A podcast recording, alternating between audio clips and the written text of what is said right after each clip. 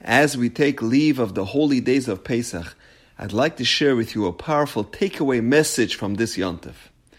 Every year by the Seder, we begin the Maggid portion of the Haggadah with Ha Lachma Anya, and we say Kol Dichfin. Everyone is invited. Anyone who is hungry is welcome to join us for the Seder. And the question is, now you say it? Where were you before Yontif, when people were looking for a place to eat? Now your door is locked and everyone is already placed. So what's the point in saying Kol Dichfin after your Seder is in full swing? Furthermore, we conclude this paragraph with Hashata Hacha, now we are here in exile. L'Shona Haba, next year we will be in Eretz Yisrael. So what's the connection between the beginning of Ha Lachma Anya when we say Kol Dichfin and the end of Ha Lachma Anya when we say L'Shona Haba in Yerushalayim? So we know on Seder night, no Yid is left out in the cold. In the opening of the Shulchan Aruch on Hilchus Pesach, the Rama says,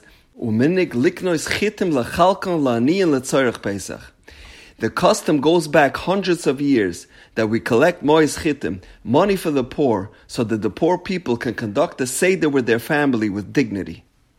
And someone who doesn't have a family, or they don't have the means or the capabilities to make a Seder, we have an obligation to invite them to our Seder.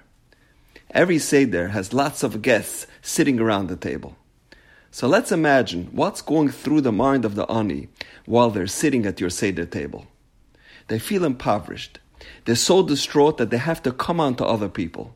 To have to be dependent on other people for food is very depressing.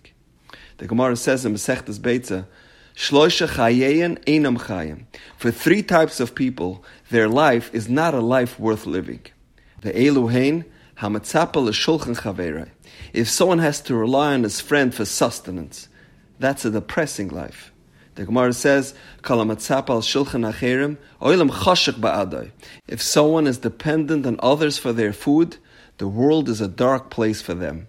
Everything looks bleak and hopeless to them. So how do you as the host placate them? How can you put their mind at ease and make them feel welcome? Says the Baal HaGaddah, when you sit down to your Seder table and begin the Haggadah, tell them, Hashata Hacha, now I am here. This year I'm still here. But this is just my temporary home. L'Shona Haba, Ba'ara D'Israel. Next year I'll be in Eretz Yisrael. We tell the Ani, this is also not my permanent home. We're in the same boat. We are both misplaced over here. We're both just guests here. Don't feel bad. We're both just passing through here. Next year, we'll be together in Yerushalayim, in our permanent homes with Mashiach. So now we understand the connection of Kol Dichfin and Hashata Hacha. The host invited his guests long before Pesach began. And he begins the Ha Lachma Anya by telling all his guests, Kol Dichfin, everybody is welcome to eat with me tonight at the Seder. And don't feel bad that you have to rely on me for your meals. Because Hashata Hacha, this year we are all here in a foreign land. This year we are all immigrants. We are both misplaced in a strange land. So we are all suffering the same fate. So don't be upset. Don't feel distressed. We are all in this together. However, next year, Ba'ara D'Israel, we will all be redeemed from this galus, and we will once again be free. And that's how we make our guests feel welcome at our Seder table. There's a famous story of a wealthy businessman who was passing through the Polish town of Raden and decided to take advantage of the opportunity to visit the Gadal Hadar, the holy Chafetz Chaim. He walks into the house of the Chafetz Chaim and he was astounded by the lack of furniture in his home. There were only a few rickety old chairs around a wooden plank that he called his table. And the chairs weren't even matching. Unable to contain himself, he asks, Rabbi, where's your furniture? Where are your couches? And you call that a kitchen? The Chafetz Chaim responded to the wealthy man, and where is your furniture? The man, a bit startled by the question, responded, Rabbi, I'm traveling now. I'm currently on a business trip.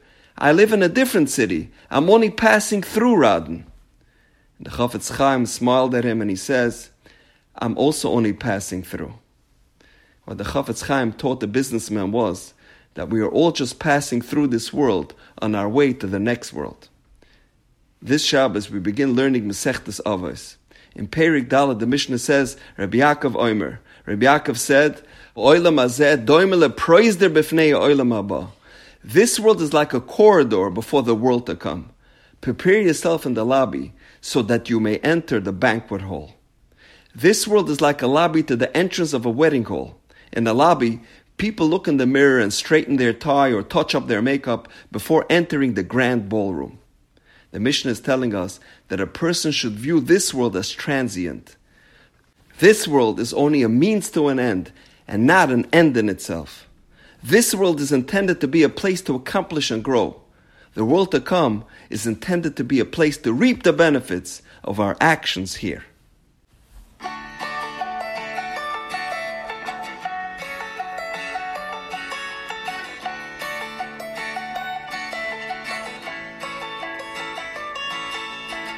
traveled halfway across the world to see a sage. He lived like such a poor man in this day and age. I said, where's your leather couches?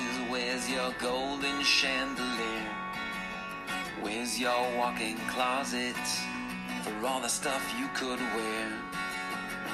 Well, all you got's that suitcase, my friend, ain't that true?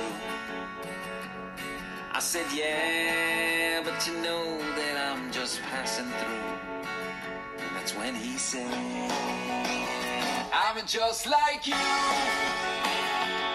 I'm just passing through, just like you. My heart wants to feel something that's real, and my mind hopes to find treasures of another kind. And if you had my eye, you'd see a palace.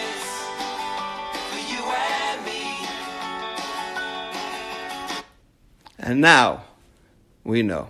Have a wonderful day.